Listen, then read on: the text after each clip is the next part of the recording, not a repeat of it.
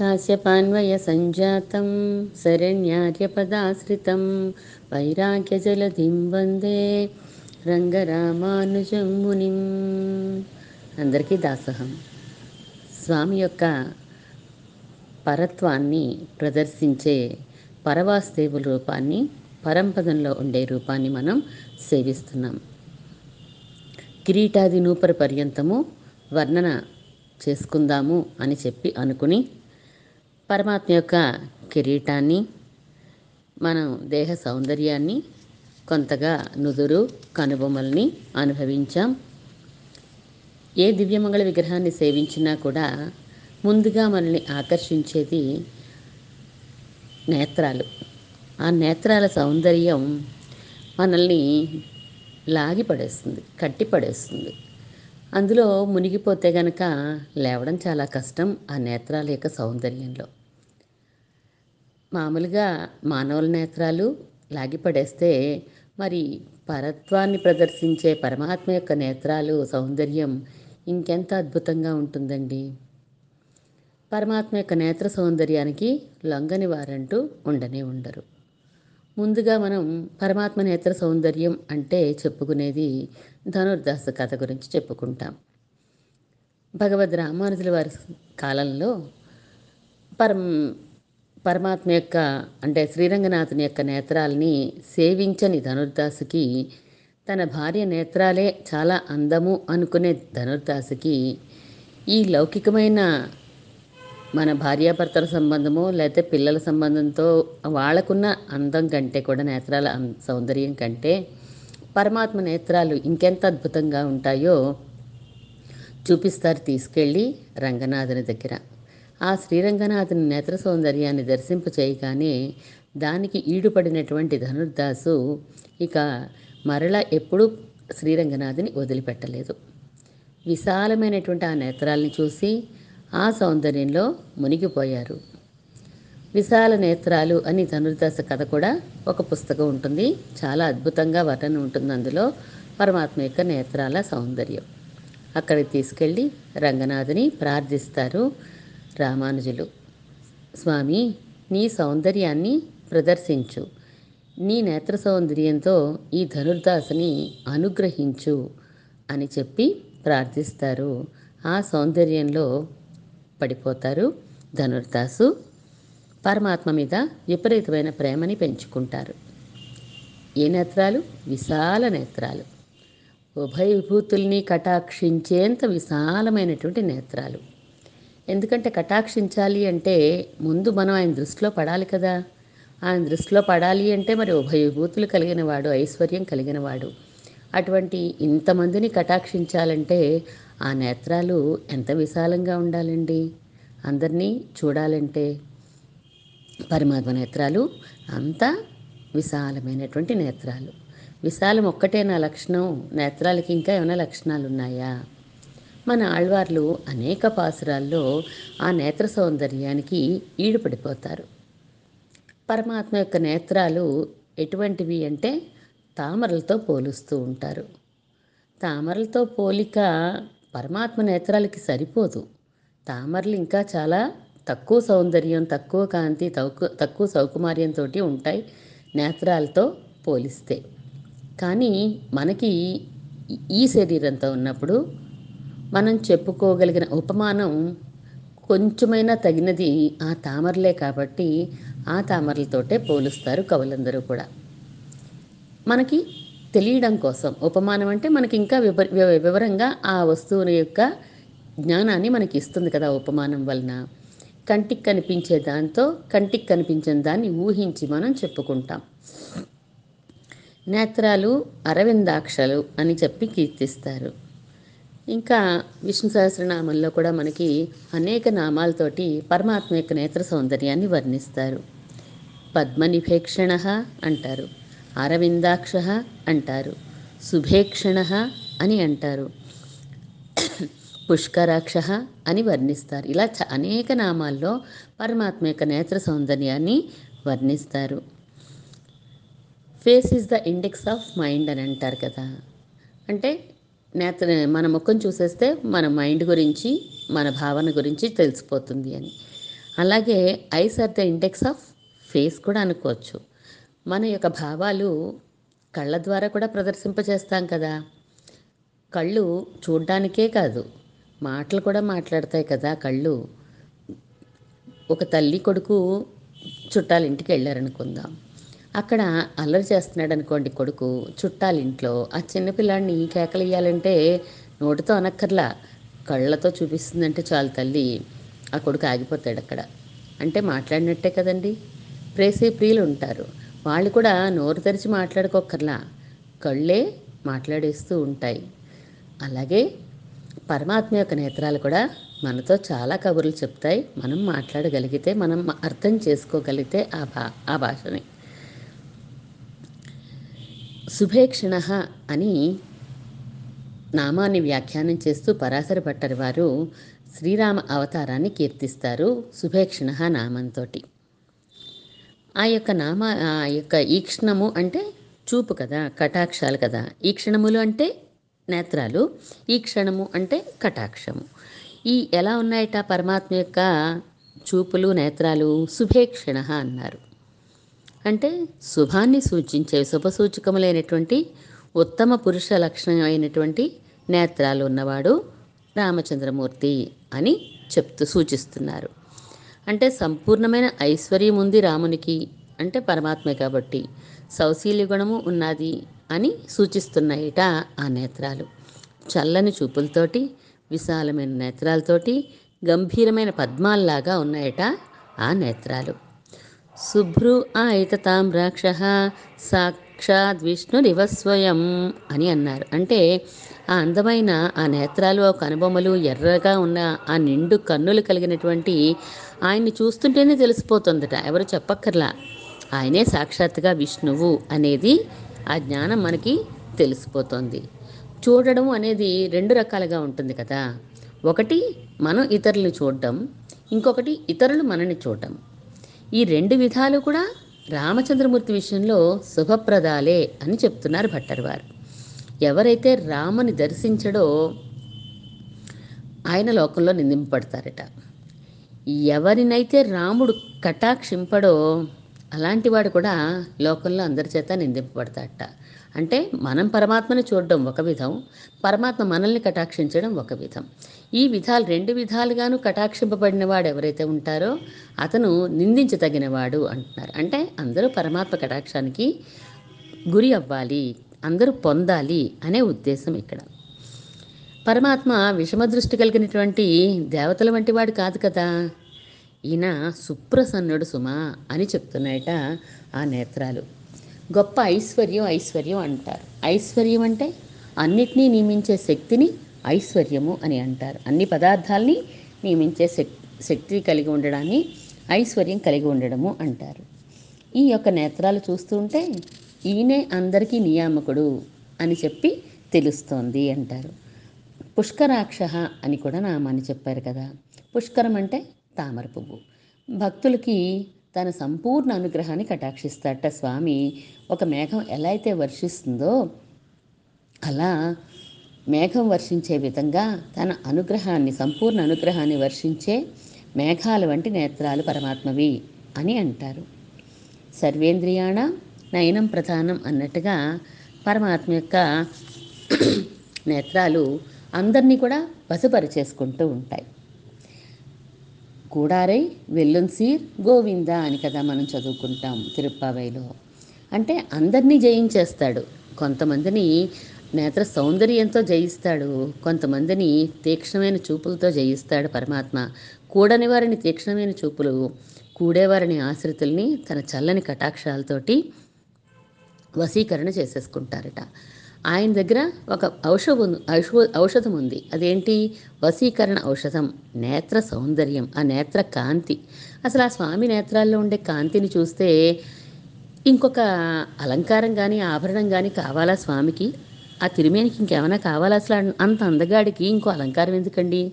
అని అనిపిస్తుందట.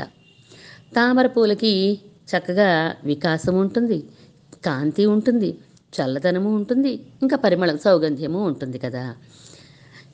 అలాగే పరమాత్మ యొక్క నేత్రాలకు కూడా ఈ లక్షణాలన్నీ ఉంటాయట. ఎవరైతే దర్శిస్తారో వారిని అందరినీ కూడా ఆకర్షించేస్తాడు స్వామి.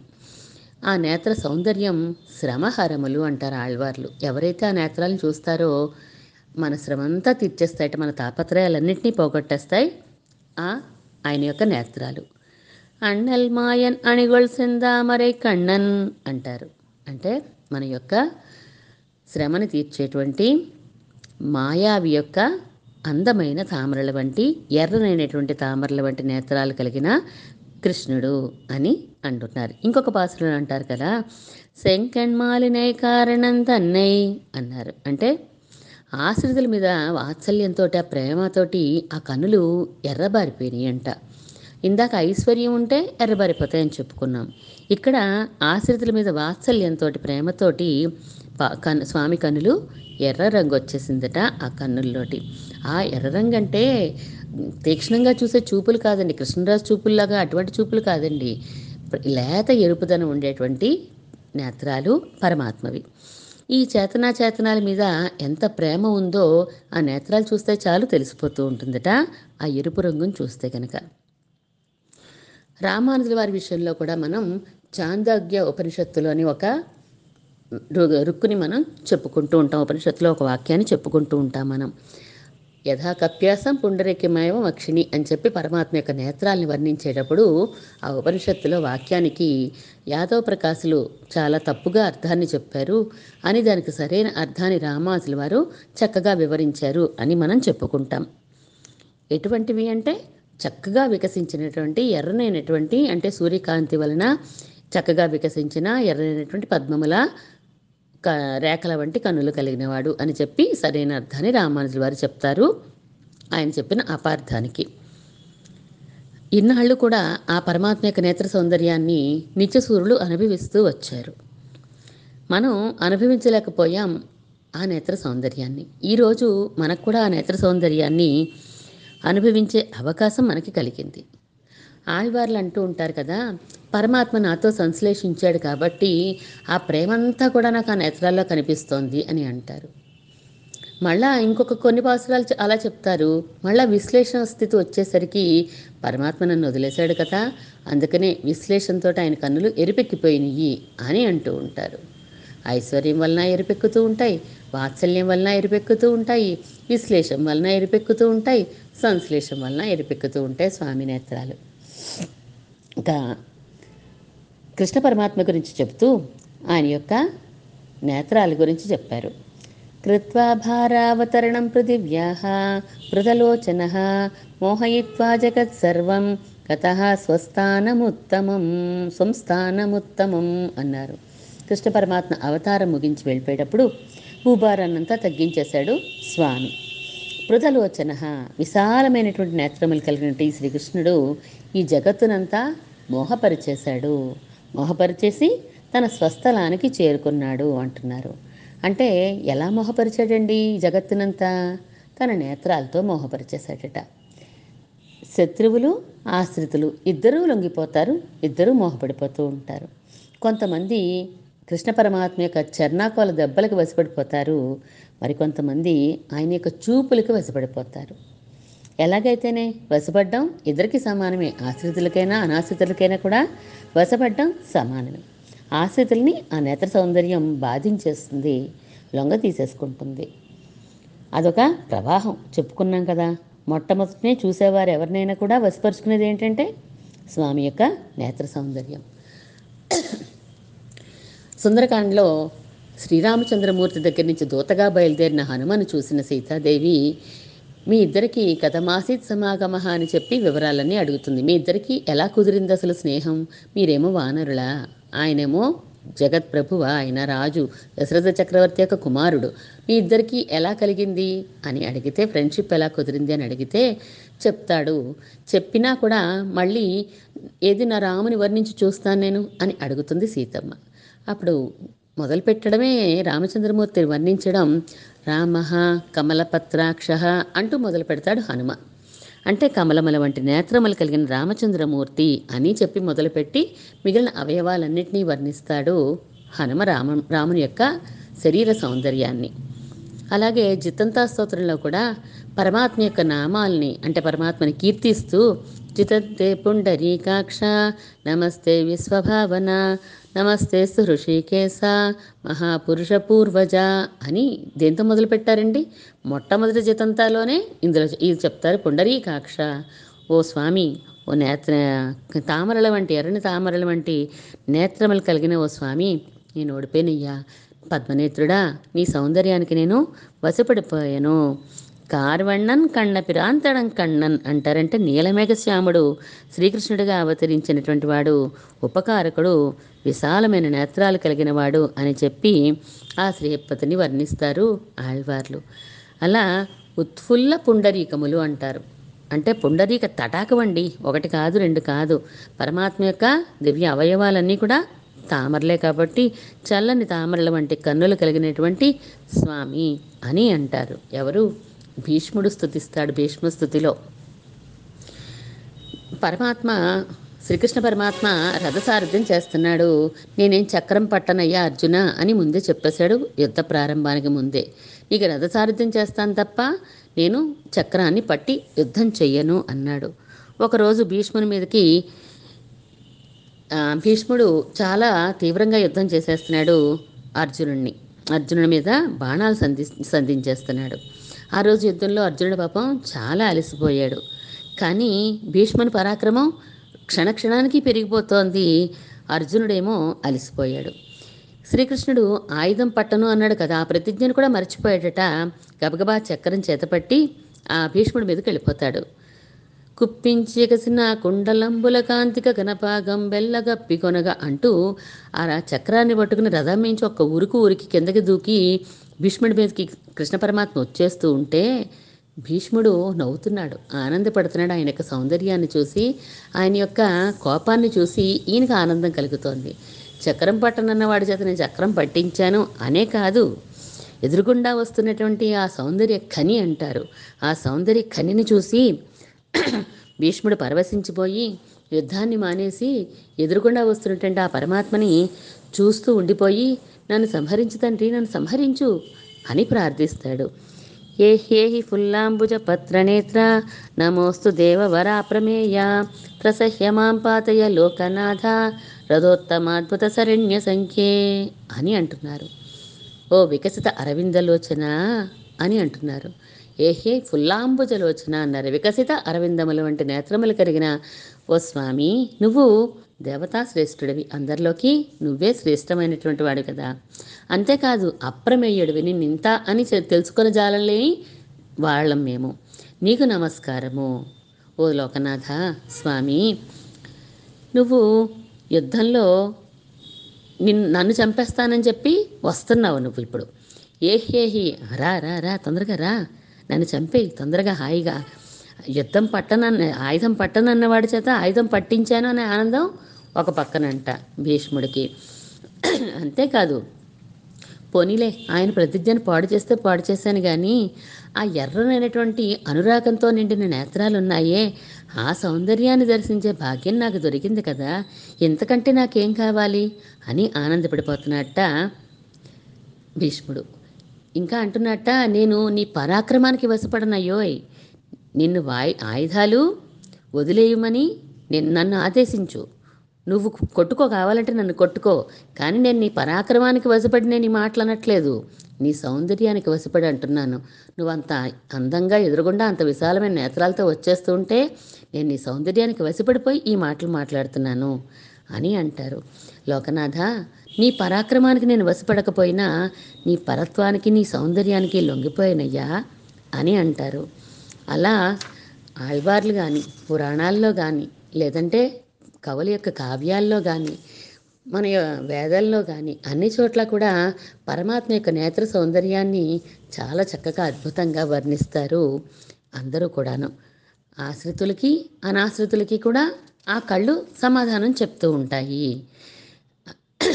అలా ఆ నేత్రాలను సేవించినటువంటి ఆ ముక్తుడైన జీవుడు ప్రస్తుతానికి మనమే నేసుకుంటున్నాం కదా ఎలాగూ? జీవులు మనమే ముక్తులు వైపోయిన స్థితిని పొంది మనం అనుభవిస్తున్నాం పరమాత్మని. ఆ నేత్ర సౌందర్యానికి లొంగిపోతాడు జితంతే పుండరీకాక్ష అంటూ దాసోహాలు సమర్పిస్తూ ఉంటాడు ఈ జీవుడు. పరమాత్మ ఏం చేస్తూ ఉంటాడు? ఈ జీవుడిని తన నేత్రాలతోటి సౌ ఆ పానం చేసేస్తున్నట్టు ఆ జీవుడి యొక్క దేహాన్ని. అంటే పానం చేసేటువంటి అంత అందంగా అంత ఆనందంగా అందంగా చూస్తున్నట్టు ఆ జీవుడి వంక ఎన్నాళ్ళ తర్వాతో తప్పిపోయిన వాడు వచ్చినంత ఆనందంగా పరమాత్మ చూపులతోటి తడిపేస్తున్నట్ట ఈ ముక్తుడి యొక్క శరీరాన్ని. ఇలా పరస్పరం కూడా ఆ చూపుల వానలో తడిచిపోయి ఇద్దరు ముద్దయిపోతున్నారు పరమాత్మ ఈ ముక్త జీవుడు రేపు మరికొంత వర్ణన చూద్దాం. శ్రీమన్ మహాభూతపురే శ్రీమత్ కేశవ యజ్వర कान्तिमत्यां प्रसूताय यदि राजाय मङ्गळम्